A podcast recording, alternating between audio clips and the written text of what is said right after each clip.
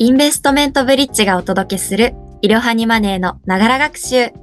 こんにちは、インターン生の志村です。本日は投資初心者向け注目ニュースをお伝えします。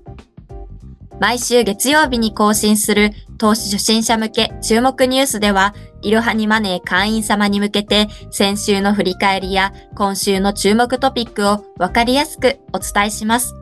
会員登録されている方、限定公開の記事となっておりますので、ぜひ、いろはにマネーに登録してみてください。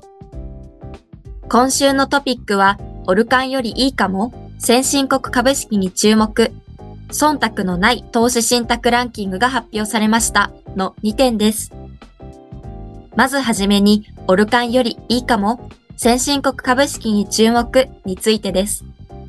オルカン EMAXIS スリム全世界株オールカントリーは先進国23カ国と新興国24カ国の銘柄を組み入れた初心者にもおすすめのインデックスファンドです。先週の初心者向けニュースで詳しく説明しているので不安な方はぜひ復習してみてください。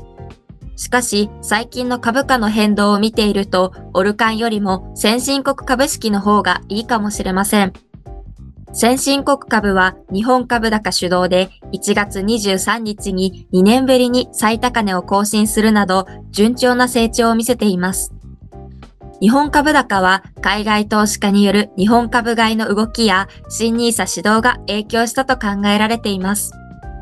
その一方で、米中対立や経済再開の鈍化などによる中国株式の不振が原因で新興国株は低迷しています。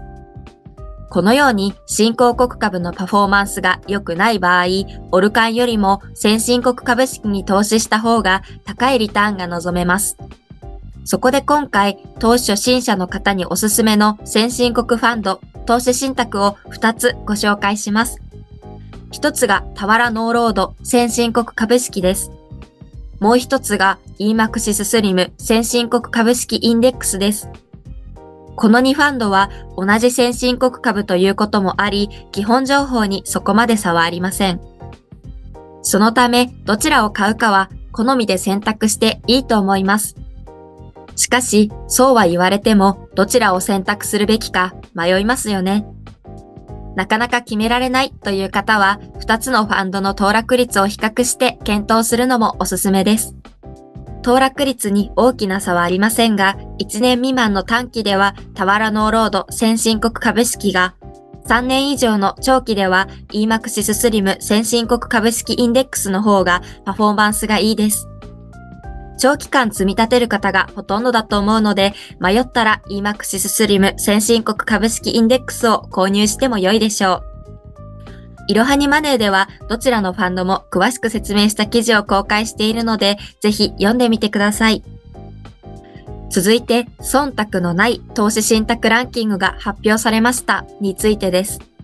1月20日に投資ブロガーが選ぶファンドオブザイヤー2023の表彰式が行われました。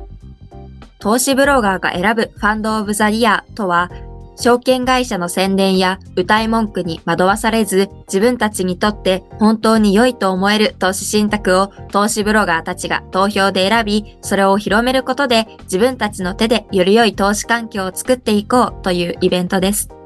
一般投資家目線でのランキングはとても参考になりますよね。結果は1位が EMAXIS スリム全世界株式オールカントリー。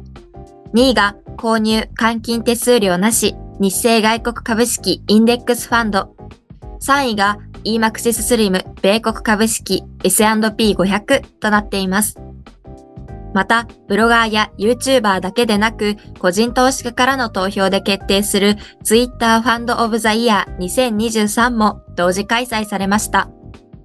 こちらは誰でも投票できるので、より多くの個人投資家の意見が反映されていますね。結果は1位が EMAXIS スリム全世界株式オールカントリー、2位が EMAXIS スリム米国株式 S&P500、3位が購入換金手数料なし日清外国株式インデックスファンドとなっています。両部門で1位は EMAXIS スリム全世界株式オールカントリー通称オルカンという結果でした。オルカンと S&P500 は何かと比較されがちですが、個人投資家目線ではオルカンが圧勝しているようです。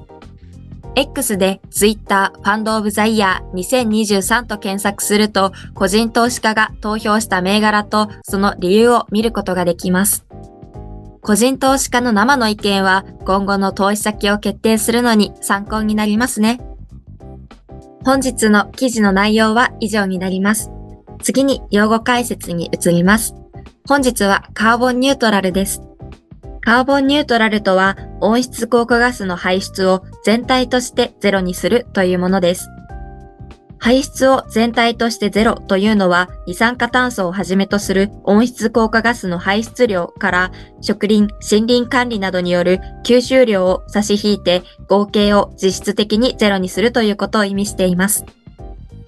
温室効果ガスの排出に関連するニュースとして、アメリカのバイデン大統領は26日、FTA を結んでいない国への LNG 液化天然ガスの輸出を一時的に停止すると発表しました。選挙を控え、環境問題への対策をアピールしたい考えとのことです。日本政府は2050年までにカーボンニュートラルを達成したい考えで、環境問題政策は今後ますます重要な焦点となっていくことは間違いないですね。本日も最後までご視聴いただきありがとうございました。ぜひ、この番組への登録と評価をお願いいたします。ポッドキャストのほか、X など各種 SNS においても投稿をしているので、フォローもよろしくお願いします。いろはにマネーでぜひ検索してみてください。また、株式会社インベストメントブリッジは、個人投資家向けの IR 企業情報サイト、ブリッジサロンも運営しています。こちらも説明欄記載の URL よりぜひご覧ください。